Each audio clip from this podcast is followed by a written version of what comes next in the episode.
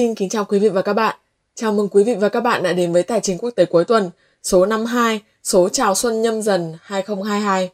Thưa ông Trần Khắc Minh, trong tuần vừa qua thị trường tài chính thế giới đã diễn biến khá sôi động. Vậy thì ông có tóm tắt như thế nào về những biến động vừa qua? Vâng, trong tuần vừa qua thì chúng ta được chứng kiến ờ, thị trường tài chính quốc tế khá sôi động do ảnh hưởng của một số tin tức kinh tế khá quan trọng.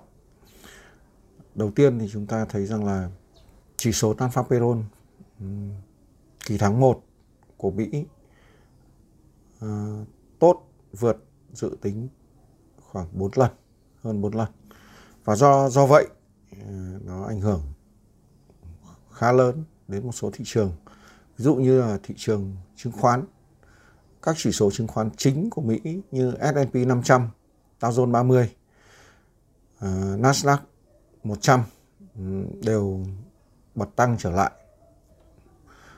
uh, và đang dao động gần sát với cả uh, đặc biệt là S&P 500 và Dow Jones 30 thì đã tiến khá gần với cả đường trung bình 200 ngày của nó. Uh, duy chỉ có chỉ số chứng khoán trung bình và nhỏ của Mỹ thì vẫn đang dao động ở mức thấp nhất ừ, so với tháng 2 năm 2021. Trái phiếu, thị trường trái phiếu thì bị bán tháo và ừ, lợi suất trái phiếu cũng tăng vọt 15 đến 17 điểm phần trăm. À, nó dẫn đến ờ, vấn vấn đề là thị trường đang suy đoán trong kỳ họp tháng 3 à, của Ủy ban thị trường mở và Fed có thể sẽ công bố tăng lãi suất 0,5%. À, mức tăng lãi suất 0,5% vào tháng 3 2022 đã được pricing vào thị trường khoảng 45% và 40% pricing rằng trong năm nay tức là năm 2022 Fed có thể tăng lãi suất tới 6 lần. Và một tin cũng khá quan trọng ra vào giữa tuần đó là Ngân hàng Trung ương Vương quốc Anh BOE uh, ờ, quyết định tăng lãi suất 0,5%. Uh, ờ, đây là kỳ tăng lãi suất mạnh nhất tính từ năm 1997 của Vương quốc Anh. Uh, nó cũng làm cho đồng bảng Anh tăng vọt ngay trong ngày hôm đó uh, sau khi ờ, uh, BOE tuyên bố tăng lãi suất thì ECB uh, ờ, mặc dù vẫn giữ nguyên mức lãi suất hiện tại nhưng đã ám chỉ rằng uh, rất có thể là trong năm nay uh, ECB cũng sẽ kết thúc QE và ừ, tăng lãi suất. Thị trường suy đoán ECB có thể tăng hai kỳ lãi suất từ 0,1 cho đến 0,2% à, vào cuối tháng 6 và tháng 9. Tuy nhiên đây mới chỉ là suy đoán thôi. Nó cũng ảnh hưởng đến khá lớn đến thị trường tiền tệ. Và chúng ta thấy rằng là chỉ số DXY à, chỉ số sức mạnh đồng đô la Mỹ Ờ, trong cả tuần thì đã đi xuống khá khá sâu và đây là ờ, một trong những tuần tồi tệ nhất của chỉ số đồng đô la Mỹ ờ, kể từ tháng 11 năm 2020 khi mà nó xóa sạch các mức tăng đột biến sau kỳ họp FOMC tuần trước và thậm chí là sâu hơn. Thị trường crypto tiền mã hóa đã có một tuần bùng nổ khá mạnh. À, hay còn gọi là bao bách. À, đây là một tuần hồi phục mạnh của các đồng tiền mã hóa chính à, đặc biệt là bitcoin à, và ethereum à, dưới sự dẫn dắt của ethereum. Và ethereum thì đã vượt qua mức à, vượt trở lại mức 3.000 đô la Mỹ một à, một Ether và à, Bitcoin thì đã vượt qua, trở lại mức 41.000 đô la Mỹ một bit. À, đó là một tuần khá sôi động của thị trường tiền mã hóa. Chúng ta thấy một thị trường khá quan trọng nữa, đó là thị trường hàng hóa. Thị trường hàng hóa thì cũng tăng trưởng khá mạnh mẽ, đặc biệt là ờ, dầu thô chuẩn WTI và ờ, đồng. Riêng dầu thô trong tuần đã có lúc lên cao nhất là 93.13 đô la Mỹ ờ, một thùng ừ, trước khi điều chỉnh nhẹ xuống sấp xỉ 91 đô la Mỹ một thùng. Vàng thì dao động cũng khá mạnh và à, hiện tại thì đóng cửa ở trên mức 1.800 đô la Mỹ một ounce. Ờ, và cuối cùng thì chúng ta thấy rằng một ờ, lo ngại đang ngày càng lớn dần đó là lạm phát bình quân toàn cầu có thể sẽ vượt 6% trong năm 2022. Và như vậy à, phải chăng là kinh tế toàn thế giới bắt đầu đi vào mức lạm phát suy thoái hay gọi là lạm phát trì trệ stagflation à, đó là những tin mà trong tuần qua chúng ta à, thấy rằng là có ảnh hưởng lớn đến thị trường tài chính quốc tế.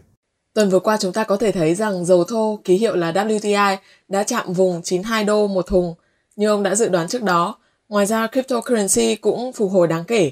Vậy thì ông có nhận xét như thế nào trong ngắn hạn về những thị trường mà chúng ta thường hay theo dõi như là Euro USD, Yên Nhật USD, thị trường hàng hóa, vàng, dầu thô và thị trường cryptocurrency ạ? Vâng, trước khi ờ, đánh giá về dầu thô, vàng cũng như là crypto thì chúng ta ờ, đánh giá đầu tiên về chỉ số DXY, chỉ số sức mạnh đồng đô la Mỹ. Trong ngắn hạn, DXY có thể à, tăng trưởng trở lại, có thể là sẽ retest lại khu vực à, 95.79 cho đến 96 hoặc cao hơn một chút. Tuy nhiên, à, vài tuần tiếp theo rất có thể sau sau khi mà tin sẽ tăng lãi suất bao nhiêu phần trăm là cụ thể ờ, được công bố thì đồng đô la Mỹ sẽ suy yếu. Cặp euro đô la Mỹ chúng ta thấy trong tuần vừa qua euro đô la Mỹ đã test lại mức 1.1483 à, ờ, và lùi xuống. Như vậy đánh giá trong trường hợp cặp tiền này break out hẳn mức 1.1 483 và củng cố trên mức này thì ờ, cặp tiền này sẽ tiến về khu vực 1.16 cho đến 1.1715 hoặc cao hơn. Ngược lại, nếu cặp tiền này không giữ vững ờ, ở trên mức 1.1483 ờ, và hiện nay thì đang ở dưới cho nên là nếu điều chỉnh tiếp tục ở dưới mức mức này thì ờ, cặp tiền này có thể ờ, lùi xuống khu vực 1.1316 uh, ờ, hoặc là sẽ retest lại mức 1.1120. Cặp tiền quan trọng thứ hai đô la Mỹ Yên Nhật thì vẫn như các đánh giá trước đây.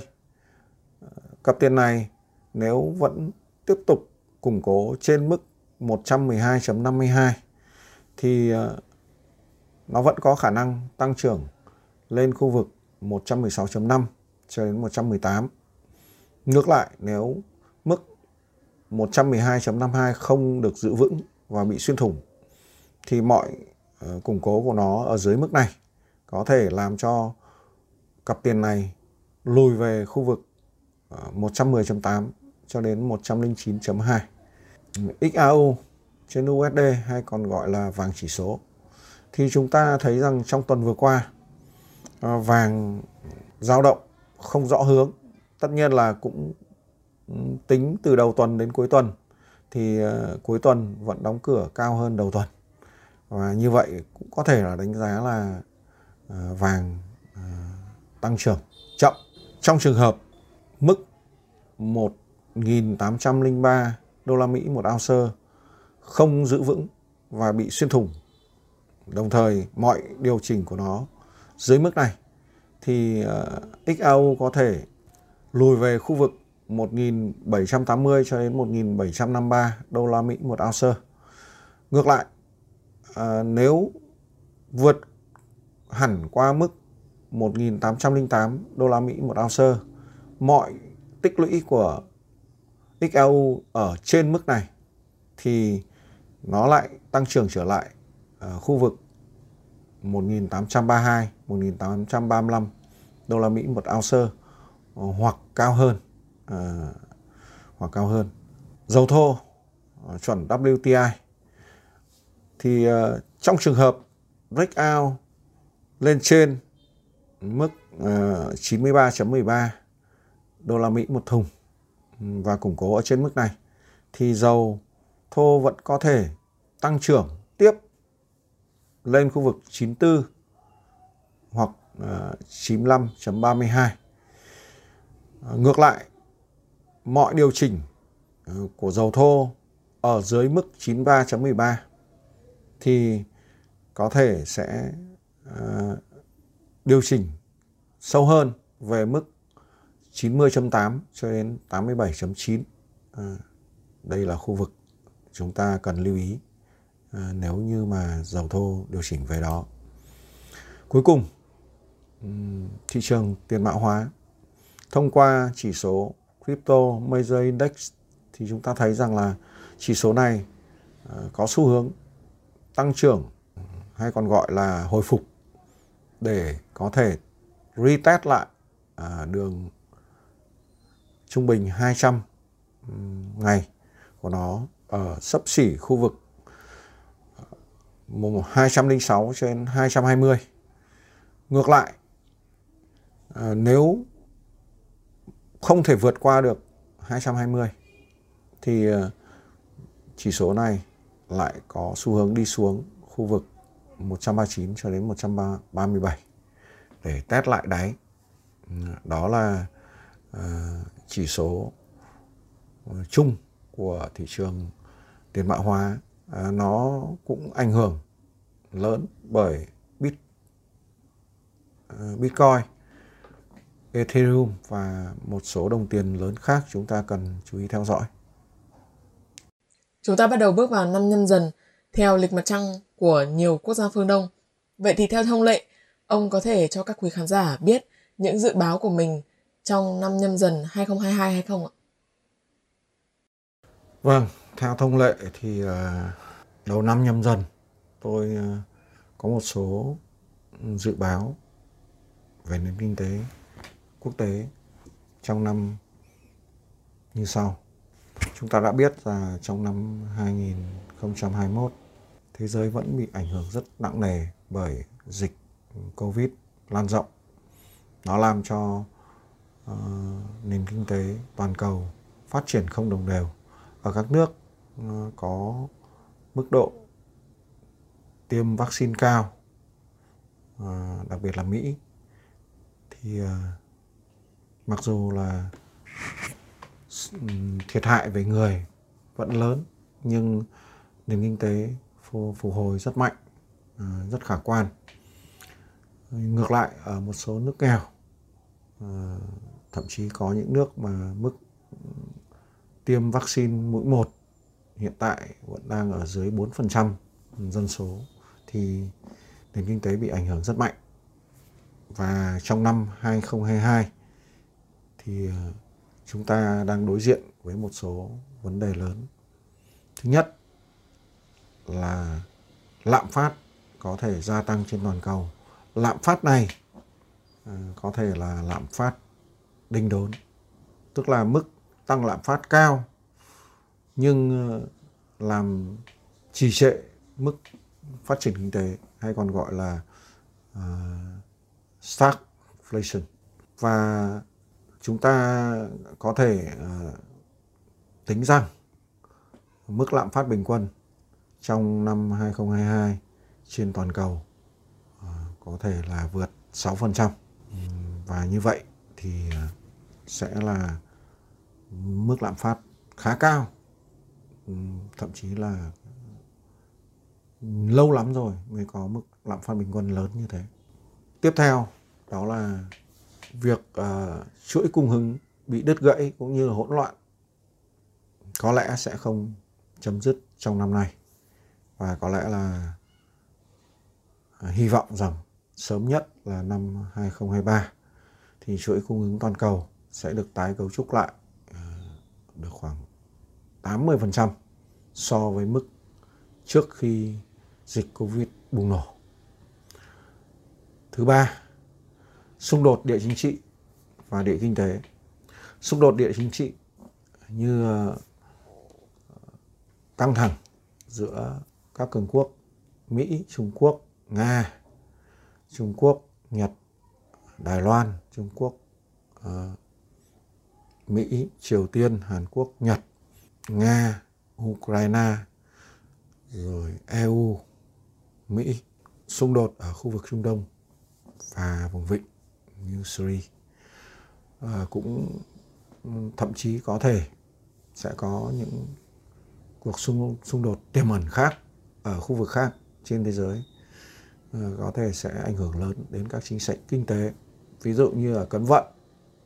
À, tái cấu trúc chuỗi cung ứng, dịch chuyển à, dòng vốn đầu tư ờ, từ nước này sang nước khác, từ khu vực này sang khu vực khác. Ờ, về xung đột địa kinh tế thì chúng ta thấy rằng là cuộc chiến thương mại giữa Mỹ và Trung Quốc vẫn căng thẳng. Và hiện tại thì ờ, Mỹ vẫn vẫn tiếp tục cấm vận một loạt các công ty của Trung Quốc, thậm chí là à, đưa vào danh sách đen cả cá nhân như vậy à, dấu hiệu cho thấy rằng là trong năm 2022 có thể à, xung đột kinh tế giữa Mỹ và Trung Quốc lại bùng phát và nó sẽ ảnh hưởng không nhỏ đến tài chính quốc tế. Sau đó thì là xung đột uh, kinh tế giữa Nga, Liên minh châu Âu thông qua đường ống dẫn khí Nord Stream 2 và hy vọng rằng là cuộc xung đột này có thể tháo gỡ uh, sớm để cho kinh tế của châu Âu đỡ trao đảo. Ừ, đó là hy vọng thôi. Chứ còn cũng tùy thuộc vào tính toán chính trị của các nhà lãnh đạo quốc gia uh, Liên minh châu Âu cũng như là Nga. Và liên quan uh, cuộc xung đột này có thể là Mỹ và Trung Quốc. Uh, là vấn đề thứ tư. Vấn đề thứ năm thì uh, chúng ta cần theo dõi kinh tế mỹ với uh, các tiêu đề chính. Đó là dịch covid tại mỹ có thể sẽ được uh, kiềm chế vào cuối năm nay. Lạm phát thì chắc chắn không phải là tạm thời như Fed cục dự trữ liên bang đã nói.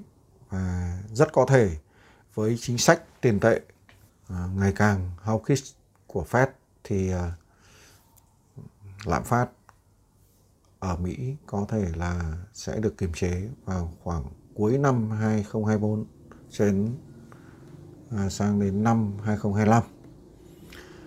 Lực lượng lao động à, lao động ở Mỹ giảm sút do nhiều lý do. Lý do dịch bệnh, lý do à, chưa muốn đi làm nó làm khó khăn đến các doanh nghiệp vừa và nhỏ của Mỹ và chúng ta cần lưu ý đến các gói hỗ trợ chính sách từ tổng thống Biden tức là từ chính phủ Mỹ để uh, hỗ trợ kinh tế. Uh, có thể đã ký và uh, có thể sắp ký. Thứ năm chúng ta cũng cần quan tâm đến bất ổn kinh tế tại Trung Quốc.